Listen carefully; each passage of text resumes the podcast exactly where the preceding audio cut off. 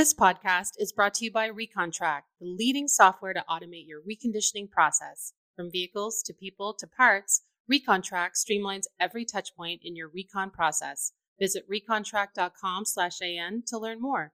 That's r e c o n t r a c dot com slash a n. Welcome to Daily Drive for Wednesday, March 29th, 2023. I'm Jamie Butters, Executive Editor of Automotive News. And I'm Kellen Walker. Today on the show, deep job cuts at an online retailer. More EVs are meeting the needs of new vehicle buyers. And Jose Munoz adds yet another role at Hyundai.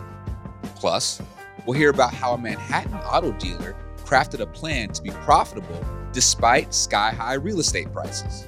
The dealerships are on the fourth floor uh, of a multi use building uh, on West Side Avenue in the Hell's Kitchen neighborhood in Manhattan. The service department is on the third floor. Used cars are on the roof. and the new cars are in New Jersey. Let's run through all the news you need to know to keep up in the auto industry. Shift Technologies, the online used vehicle retailer, said it reduced headcount by about 30% as revenue tumbled. CEO Jeff Clements, on an earnings call Tuesday, said the majority of reduction stemmed from the company's move to a decentralized sales organization in February. Corporate roles were also reduced, though he didn't give an exact number. It's been a rough market for online used vehicle retailers, and Shift is no exception. Its revenues plunged 67% to 65.6 million in the fiscal fourth quarter, while operating losses widened to 60.7 million. That's a negative 93% operating margin. The company did post a net profit for the quarter of $13 million, thanks to a one time gain of almost $77 million from the acquisition of used vehicle consignment company CarLotz. Clements said the company's right sizing is, quote, largely behind us. About half of new car buyers in the US could find an electric vehicle at the price and size they want and from their favorite brand by the end of this year. That's the latest assessment from JD Power, which tracks price and availability trends through its monthly eVision intelligence report. Most automakers entered the EV market with high end models, but increasing vehicle supply and variety and generous incentives are making EVs more affordable for mass market consumers. EV prices have been coming down about three times as fast as those of gasoline powered vehicles. JD Power said that at the start of the year, consumers faced a 31% price premium to buy an EV. Now, that gap is down to 24%. One of those new entries giving consumers more choice will be Kia's EV9. The newly unveiled three row crossover will be able to go 336 miles per charge for the long range rear wheel drive version. That's according to the worldwide harmonized light vehicle test procedure which is considered more generous than US EPA calculations. The Korean brand is planning to offer features that can be downloaded over the air as a one time purchase or on a subscription basis, such as Remote Smart Parking Assist 2.0, an acceleration boost function, or new digital grille lighting patterns. It can also be equipped for level 3 automated driving in certain markets, which it didn't specify, Pre orders begin in South Korea in the second quarter. The EV9 will reach North America, Europe, and other markets in the second half of the year. It is slated to be on display at the New York Auto Show next week. Kia CEO Ho Sung Song said he considers the EV9 the brand's new flagship. And finally, a little personnel news at Kia's sibling company. Hyundai Global Chief Operating Officer Jose Munoz has now been elected to the company's board of directors. Munoz is also CEO of Hyundai and Genesis Motor North America and Hyundai Motor America. A native of Spain and veteran executive who spent 15 years at Nissan, Munoz joined Hyundai in 2019 and helped the company boost its position in the critical U.S. market during the pandemic disruption and industry wide supply chain problems that followed. North America is now the brand's largest market. And those are today's headlines. Jamie, JD Power's latest assessment says EV prices have been coming down quick. But do you think that matters with these high interest rates? The high interest rates definitely blunt the effects of the prices coming down. But I think for a lot of folks, it, it's maybe more about the gap between the EVs and the gas burning vehicles. Everyone's facing these higher prices. And gosh, we've just seen such a challenge for affordability across the board. It's good to see prices coming down a little this year. Some of that's probably just seasonal. Uh, but the EVs getting more variety, getting some cheaper vehicles out there like the Bolts that are now priced under $30,000 even before any state or federal incentives. So there's starting to be some some better affordability and, and more options for shoppers. Coming up, how a Manhattan auto dealer coped with sky-high real estate costs by taking his stores upstairs and keeping his inventory in another state. We'll talk about it next on Daily Drive. Across the Hendrick Automotive Group, each store had a different reconditioning process. They started looking for a solution that would help them standardize their processes, give them actionable information, and ultimately drive efficiency. Knowing they needed to bring together all pieces of their operation to cut cycle times down to their goal of three days, they chose recon track. Chris Little, Vice President of Variable Operations, explains why having the tools to measure your recon process gives you what you need to manage it more effectively everyone knows speed uh, to the front line uh, equates to more turns, which helps the overall company do better in terms of parts service and inventory buys. And so uh, when you can really take the time to measure and manage that uh, and perfect that, uh, you're going to increase your turns, you're going to increase your gross profit, and you're really just going to increase the amount of used cars you can sell uh, because you're getting them out on the front line. Welcome back to Daily Drive. I'm Jamie Butters with Kellen Walker. Urban environments are full of potential customers, but they're expensive, and the big crowds make it hard to move cars around or even store them. So, how did Bram Auto Group manage to build new Toyota and Lexus stores in Manhattan? Here's how automotive news reporter Larry Vellequette described it The used cars are on the roof, the new cars are in New Jersey, and the more than 200 vehicles in line for service on any given day are stacked three high and three deep on racks like a kid's giant matchbox set. And that's not all. I caught up with Larry on assignment in California to ask him about the stores in New York. Here's our conversation. Larry Vellequette, welcome back to Daily Drive. Thank you, Jamie. It's wonderful to be here from Southern California. a little nicer than Detroit uh, or uh, Southern Michigan, as you usually are in. Yeah, Speaking of geography, you have a story out today about an interesting dealership, an interesting real estate strategy. Most stores are kind of, you know, sprawling, kind of, you know, ranch style, surrounded by a big lot full of cars and trucks. But that uh, that kind of layout wouldn't really work very well in, say, Manhattan. No, that's that's exactly right. What we did was we visited two new dealerships that opened in late 2021 this is Lexus of Manhattan and Toyota of Manhattan.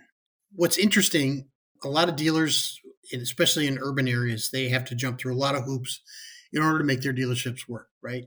These dealerships, in order to make them work, they had to pull out all the stops. They had to do, I called it a, a monument to creativity, right? Mm. What they've had to do to make these dealerships work. Yeah. But it's really stunning. These are right on, the dealerships are on the fourth floor uh, of a multi-use building uh, on West Side Avenue in the Hell's Kitchen neighborhood in Manhattan.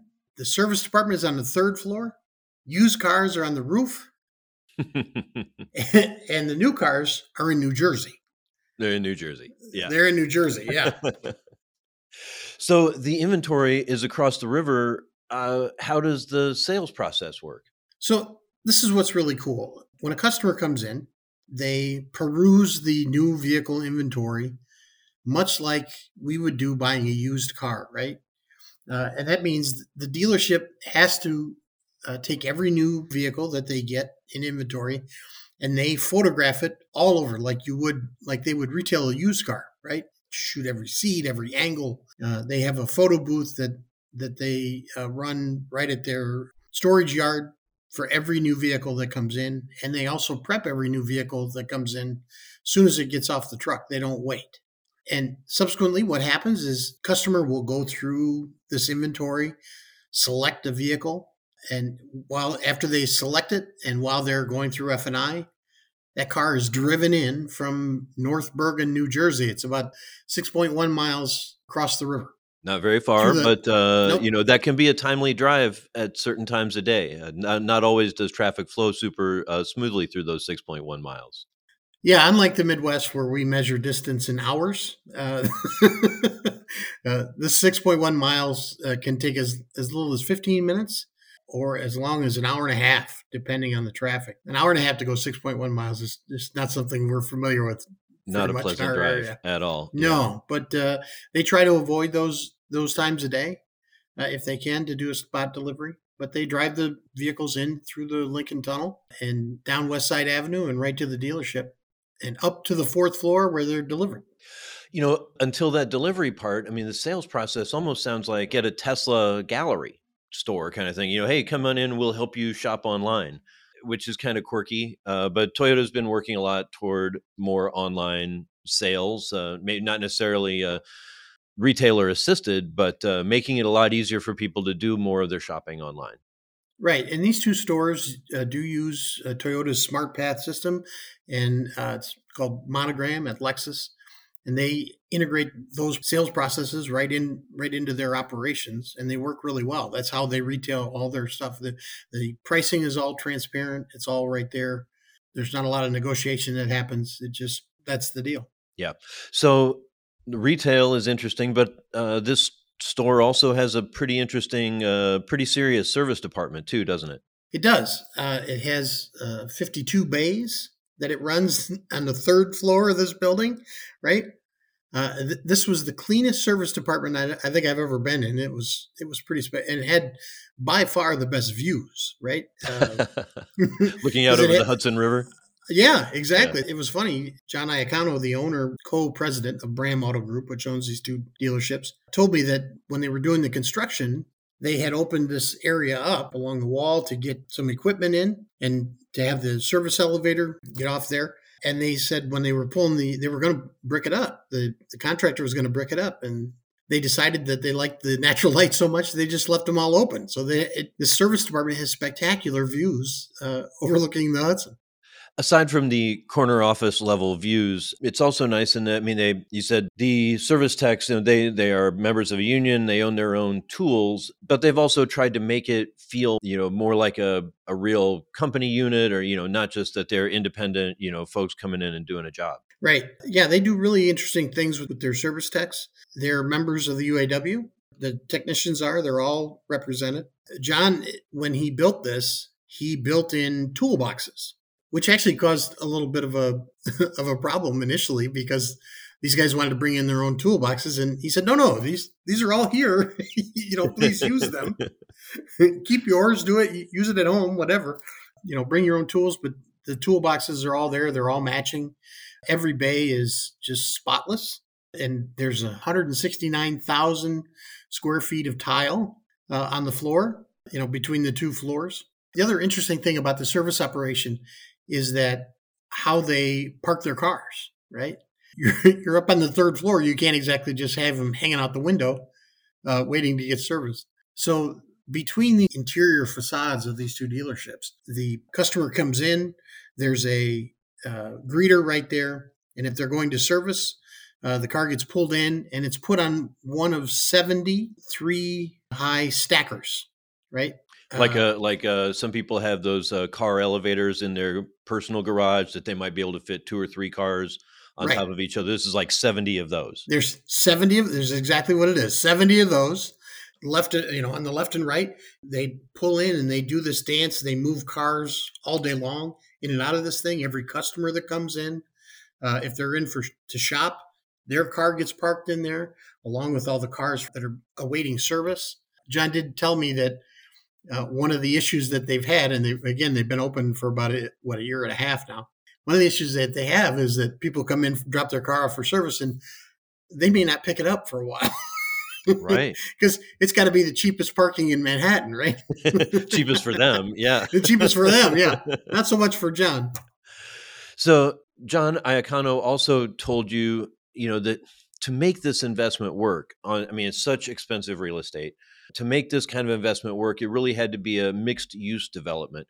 What else is on this property or planned for that space? Right. They own an entire city block.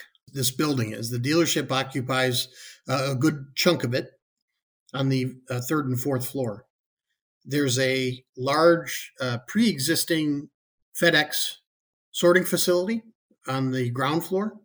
And there's also a large private, right now, a large uh, private uh, event space called the Glass House, like for weddings. Or when we were there, there was a uh, Ernst and Young Investor Day going on. It holds 2,000 people, big open room. And then, you know, like I said, there's the used cars are on the roof. But what will happen, what John says, what they've planned, and it's already been approved, they've got all the, the approvals. They're waiting for the market to recover a little bit in New York City housing.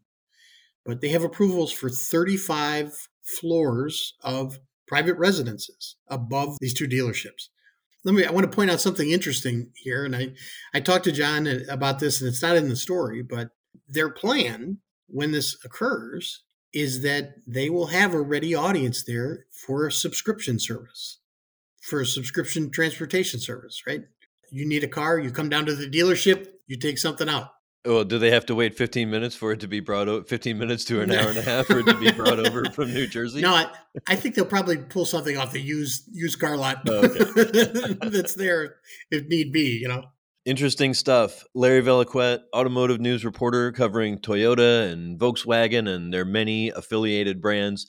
Thanks again for joining me today. Thanks a lot, Jamie. That's Daily Drive for today. I'm Jamie Butters. And I'm Kellen Walker. Thanks to Lindsay VanHulle, Hannah Lutz, Hans Greimel, and Carly Schaffner for their help on today's podcast.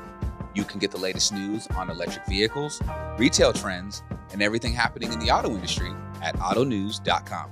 If you enjoy the podcast, remember to like, leave a review, and subscribe so you never miss an episode.